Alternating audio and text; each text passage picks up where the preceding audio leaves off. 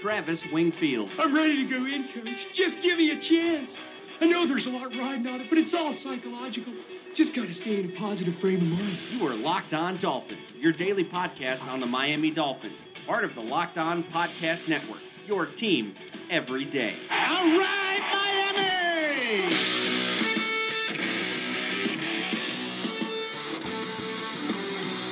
What's up, Dolphins, and welcome into the Monday, November the 27th recap edition of the Locked On Dolphins podcast. I am your host, Travis Wingfield, and I'm here to bring you your daily dose of Miami Dolphins football with new introduction and all. And on today's show, of course, we have to talk about the loss in Foxborough as the Dolphins dropped their fifth consecutive game by the final of 35 17. And with just five games left to go, what is the Dolphins' focus? Should they blow it up? Should they just retool it? We'll talk about that. Also, I'll give you an update on the Dolphins' draft position. And as always, we dive into the Sunday night Twitter mailbag here on the Sunday recap show or Monday recap show. It depends on when you listen to this, obviously.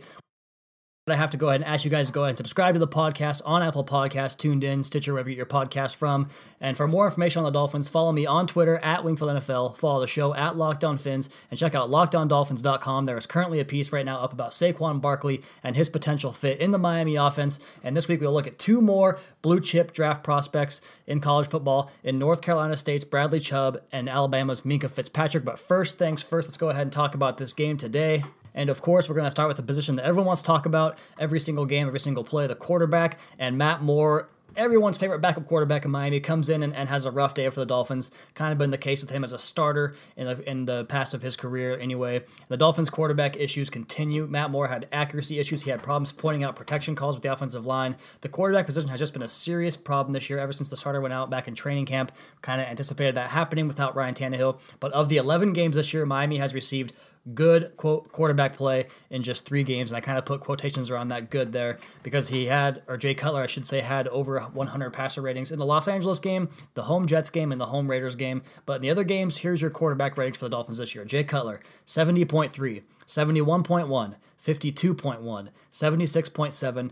82.4 and 60.8. Matt Moore has in two starts a 47.2 and a 70.1. He had a lot of 70s in there. One, two, three, four 70s, a 60, a 50, and a 40. So the league average passer rating is right around the high 80s, low 90s. You know, Ryan Tannehill last year was at 93.5. That was above the league average. I was like 12th in the NFL, I do believe. And so this year, Miami, way, way, way below that number. I know the passer rating function or the passer rating stat is a function of the offense in general. I do agree with that but it just kind of shows you where the Dolphins are at offensively this year without the new quarterback or without the old quarterback, I should say. But last year, Miami had just four games, and those are in the Ryan Tannehill starts with a passer rating under 85.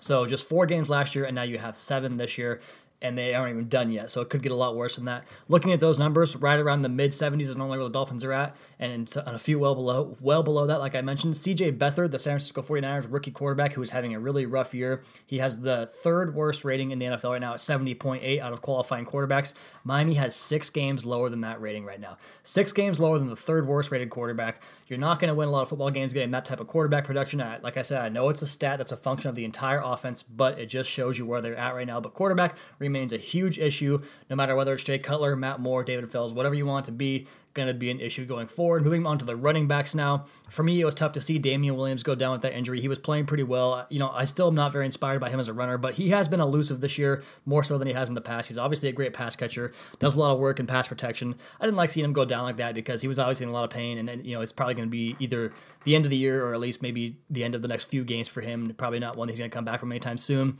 Also, Senorise Perry, pretty ugly injury. You don't want to see that ever. I like this backfield what they offer, but you know, Kenyon Drake another fumble today, but he has some more good catches out of the backfield. I think this backfield is good. I just think you can do a lot better, and we'll get to that later on this in this podcast as well as throughout the course of the rest of the season. Moving on to the offensive line, for the life of me, I cannot figure out what's going on with these twists and stunts. I mentioned the protection calls at the top of the show, and Matt Moore has some something to do with that. But these guys can't pick up the most basic stunts that I've seen a lot of teams run. It's just a simple twist with the defensive end twist inside, and you have the note or the defensive tackle shoot to the outside gap. And these protections are just breaking down constantly with free rushers. I mean, free rushers getting into the quarterback's face. Matt Moore is not going to elude those. You have to have an athletic, mobile quarterback to do that. Laremy Tunsil and Ted Larsen were awful, just terrible at picking those up. Larsen was chasing guys into the backfield like Dallas Thomas did in his prime, and Larry Tunsil wasn't a whole lot better. I thought Jesse Davis did okay at right guard. It's not his natural position. He's kind of learning that, but I, I just think you're finding a starter there somewhere on the offensive line in 2018. It's not I don't know that it's realistic to replace three guys in the offensive line. Much more attainable to replace two. So hopefully they can do that with Jesse Davis playing wherever he's going to play. Mike Pouncey, much of the same as it's been all year, not a very good performance. But the left side of the offensive line was an absolute killer. And then real quickly here on the receivers before we get into the defensive side of the football, DeVante Parker and his lack of effort, I guess. I know the interception, the first one, that that's on Matt Moore. That ball's underthrown, but geez, just give it a little bit of effort and come back and fight for the ball. I mean, at that point, you have to turn into defensive back. And just, I see a bit of a selfish player that when you don't come back to that ball and fight for it and the opportunity to at least break it up to live another down. At that point, the Dolphins are down 21 to 10 about to go into the locker room, you can at very at least at, at, the very least break that pass up, preserve a field goal, and then you go into the locker room down by one score, which is a hell of a feat for this team that was struggling so bad in that first half on offense. So some mistakes though from DeVante Parker. He has a later interception on a ball targeted to him again. Jarvis Landry has an awesome game today. I love the way he ran with the football after the catch. And like I said earlier with Matt Moore's accuracy issues, made it tough on him because there was one play where he had a little drag route across the or right right behind the line of scrimmage, I should say, underneath the linebackers, and the, he's got room up in front of him. It kind of reminded me of that play last year in the Arizona game where he broke two tackles and ran for 73 yards down to the one yard line or whatever it was. But he had a similar looking play like that where there's no defensive back in the area. There's a linebacker on his hip. He gets in front of him, and the ball is thrown way behind him. He has to come back and pin the ball on his hip, and he gets tackled for uh, just a one yard gain. So quarterback play has a lot to do with the receivers not performing the way we hope they would. Jarvis Landry, Kenny Stills. I mean, Kenny Stills kind of a ghost today until that awesome catch on the sideline.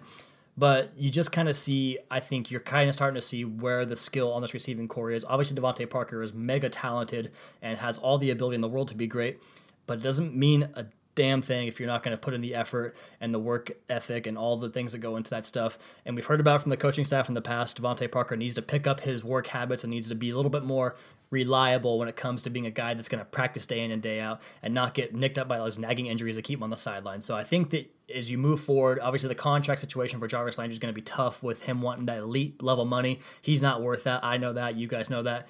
I don't think he knows that, but he should know that. But he wants that top level dollar. He's not going to get it from Miami. And if he asks for it and, and wants that, he's going to have to go find it somewhere else. But I really hope they find a way to get this done because Jarvis Landry is the heartbeat of this team, kind of the way this offense goes. And you, you hate to lose a player like that that it means so much to. So I want to see him come back. I know Adam Gase loves him. I know Adam Gase is not real fond of DeVante Parker. So it'll be really interesting to see where this team goes at that position in this offseason. It's, it's all going to work around Jarvis Landry's contract. So that's where the offense is at this in this on this day. It was not a very good performance from the offense. Obviously, seven of the 17 points come from Reshad Jones touchdown, but we'll get to that here next on the defensive side of the football, talking about the Dolphins' performance in Foxborough and how they defended Tom Brady here on the Locked On Dolphins podcast.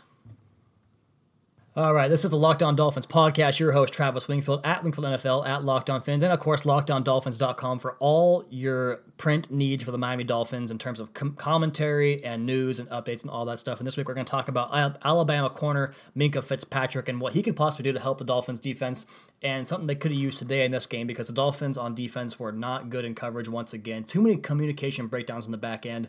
And for as great as Reshad Jones is as a run defender, as a blitzer, as a guy that plays around the line of scrimmage, he really has some problems in coverage. And I hate that they get him uh, so many one-on-one opportunities with him because that's when the, that's when a team can really capitalize on Reshad Jones.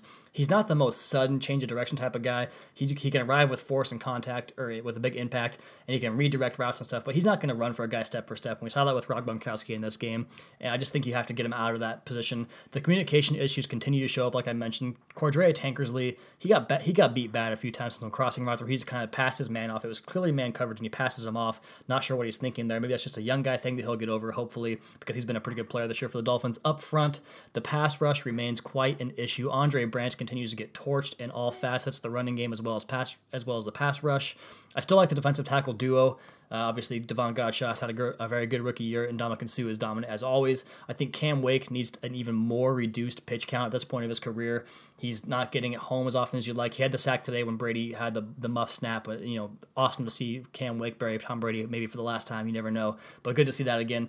Linebacker remains a major, major issue. Lawrence Timmons has really faded off the last couple of weeks. The Andre Branch contract was bad, but the Kiko Alonso contract might have been even worse. He's completely useless as a blitzer, pretty much useless in, in coverage, not much of a run. I just don't know what he does well. It's really weird to see. I mean, he doesn't really change direction very well, hasn't played the football well, done a bruising, you know, tackler or impact player when he arrives on a collision. So just not really sure what he does for you from that standpoint.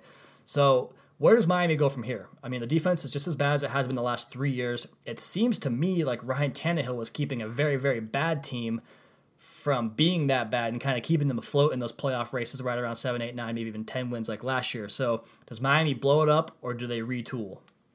And the reason I asked that is because I saw a lot of people talking about blowing this entire thing up on Twitter today and about the whole offseason being about remaking everything. And I, I, just don't see it that way. I think this team is a lot closer than you would want to think. I mean, there's no Cleveland Brown scenario here. There's no frankly, that's where the comparisons run out because you have teams like the Jaguars last year or the Rams last year who were just god awful, and here they are on the door of the of the postseason playing pretty good football right now. And two of the teams that I want to look at are the Saints and the Rams because these are two teams that had serious, serious roster issues, whether it was on the offensive side of the ball for the Rams or the defensive side of the ball for the Saints. They could not stop anybody for the Saints, and they could not move the ball whatsoever for the Rams. You make a couple of changes here and there, a couple of tweaks for the Rams. Obviously, you get the new head coach. That's a big deal. Obviously, going from Jeff Fisher to Sean McVay is a big jump, and then Jared Goff having this, you know, the biggest jump from rookie to sophomore season I've ever seen in my life. Pretty crazy to see what happens there. But they go out and they get Robert Woods and Sammy Sammy Watkins and Cooper Kupp. They go out and get Andrew Whitworth. Todd Gurley's just back to being a beast. Make those few changes there, and all of a sudden they go from worst to almost best in the league. Same for the for the New Orleans Saints.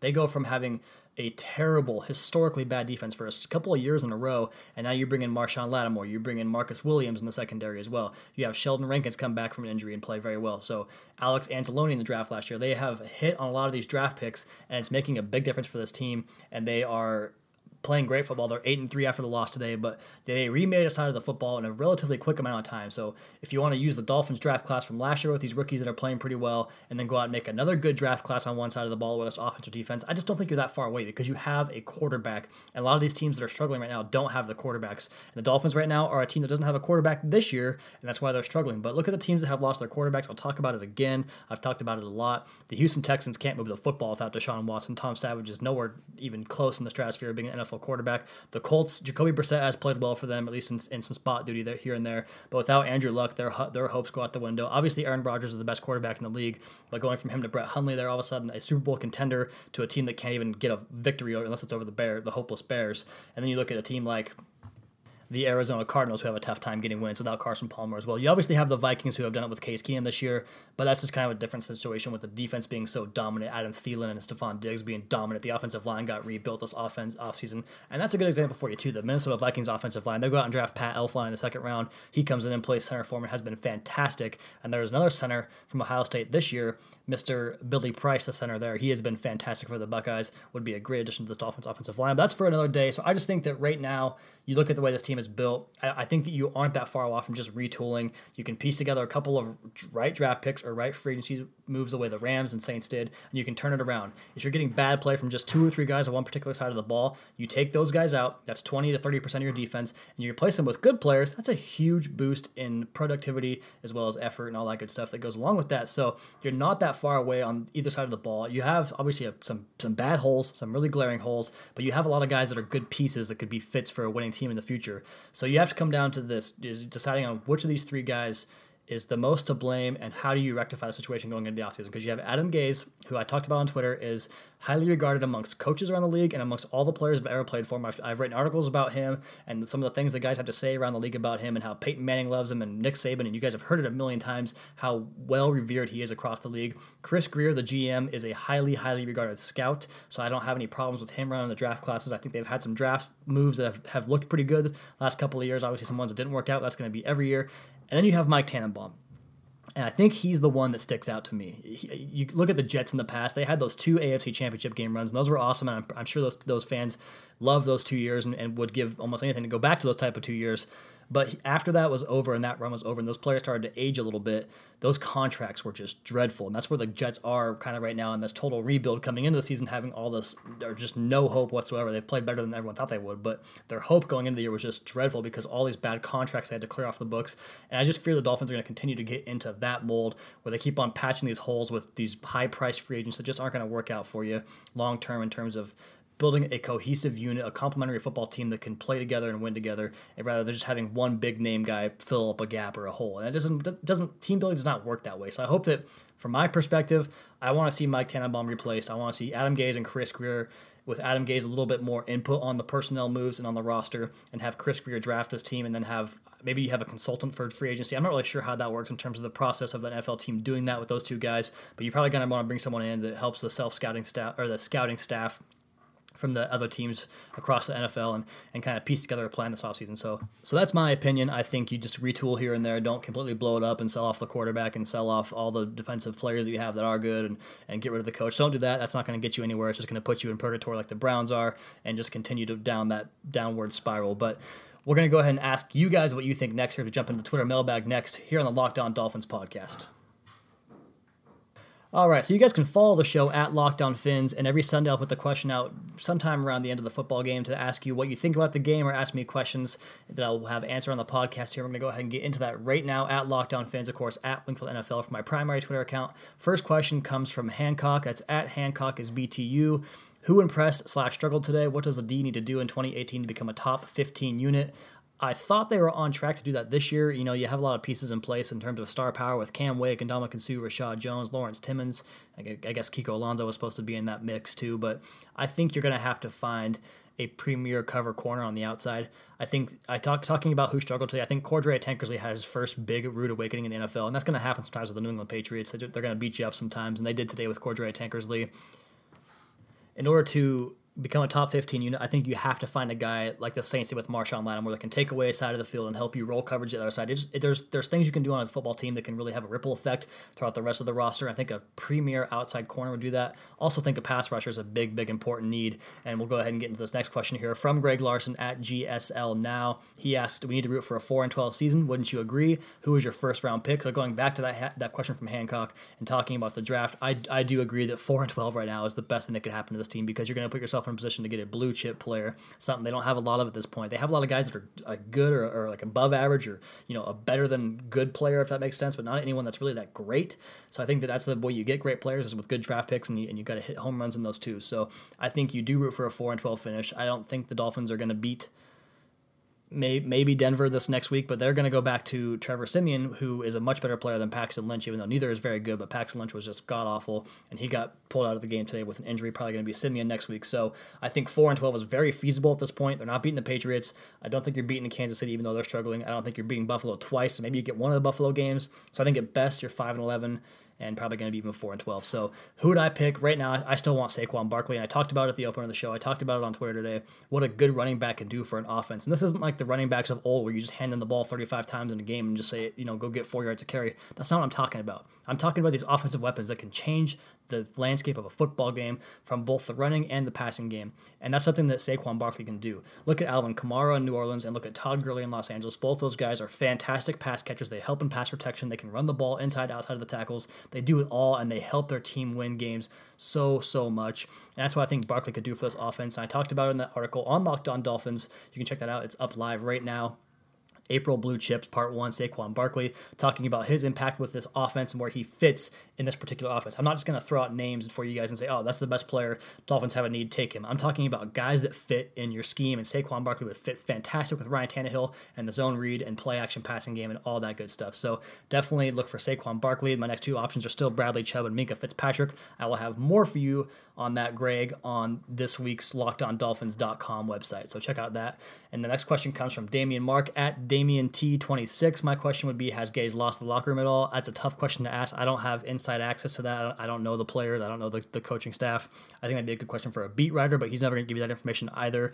I think that you have some guys that maybe aren't playing up to their potential, which is might, might be a red flag on the coach. But I think you also have guys that are still bringing their lunch pails in their, in their A games too. So kind of tough to judge though, Damian. I don't have a good answer for you in that, so I apologize for that. Next question comes from Lee. That's at Lee Top Landing. Are players running free against the D?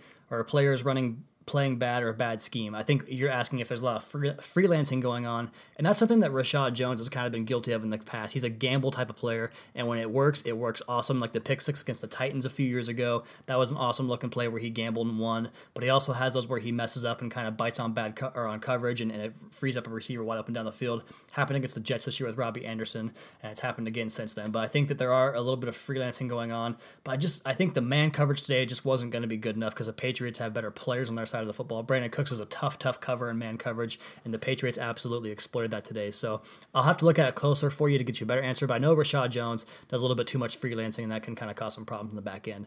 Next question comes from Sam, by the way. That's at Sam underscore by the way. Any chance the Dolphins take a look at McFadden with the two injuries to the running backs? Was just waived by Dallas recently.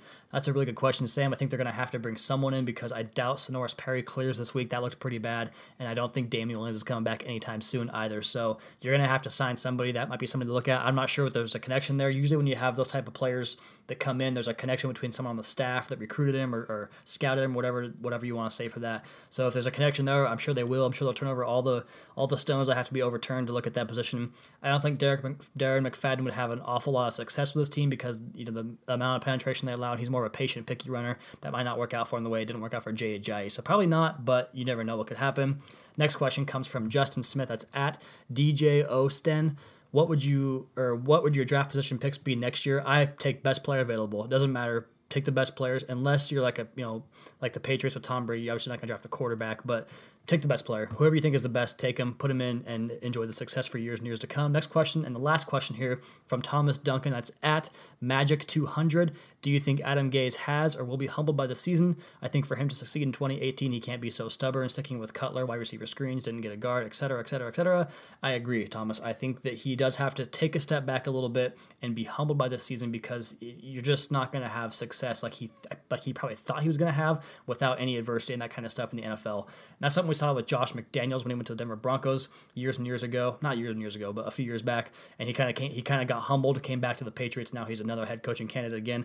That's why I don't want to see Adam Gase shipped away after two years because when you hired him, he was a 38 year old ripe assistant that was awesome at everything he did up to this point. And you get into the head coach's chair, and everything falls on you. Whether it's a breakdown with your offensive line coach, you know, doing inappropriate extracurricular activities, whether it's your running back that is, you know, bitching about not fitting the right scheme and all this stuff, everything falls into your plate, and it's a lot to deal with.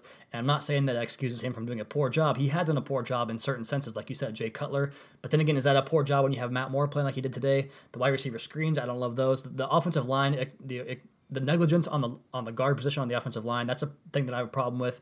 I think they'll get that addressed this year. It's not going to be a high price guy like a first round draft pick or a top level free agent, but something you're going to have to put a little bit more resources into because look at the Saints this year. I go back to them again. They signed a high price free agent at right guard and Larry Warford and drafted Ryan, Ryan Ryan Ramczyk to play right tackle. And those guys have both been awesome for them this year. So it's not like you can't get turned around right away at certain positions. I think that's something Adam Gates has to look at and kind of self evaluate. And like you said, be humbled because don't let this guy get away. It's, it's supposed to be, he was supposed to be hired here for the long term. Let him learn these things and, and kind of grow as a coach and learn how to handle the head chair a little bit better than he has this year. Like I said, it's been a tough, tough year from an adversity standpoint. So not going to put too much blame on his point on his plate in terms of all the things that have gone wrong. Obviously, he does have some of that blame, but just give it time, guys. It's, I know it's that's kind of all I've been doing for the last 20 years for this team, but give it time. Let this coaching staff play it out. complete the cohesive and the continuity aspects that you want to fulfill with this head coach and, and give him four years to kind of let this process play out. And if we're still here after four years, then we'll revisit that topic then.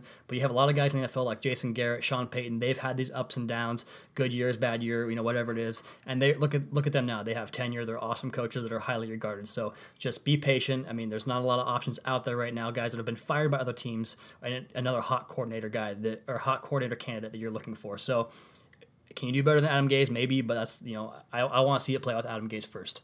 All right, before I sign off here on the end of the podcast, on the Locked On Dolphins podcast, just want to update you on some of the losses around the league today, or I should say wins from teams around the Dolphins draft positioning. The Arizona Cardinals with a big win that helps them jump over the Dolphins in the draft, or I guess behind them. The Bengals with the win helps do the same thing. And then the Chargers and Raiders both win, do the exact same thing. So the Dolphins now jump all the way from 14th in the draft to picking 9th if the season ended today. And of course, like I said, if we keep losing games, going to put them even higher into that respect in that regard. So I, you know, I hate being a guy that roots the tank, but right now I think that'd be the best thing for the Miami Dolphins.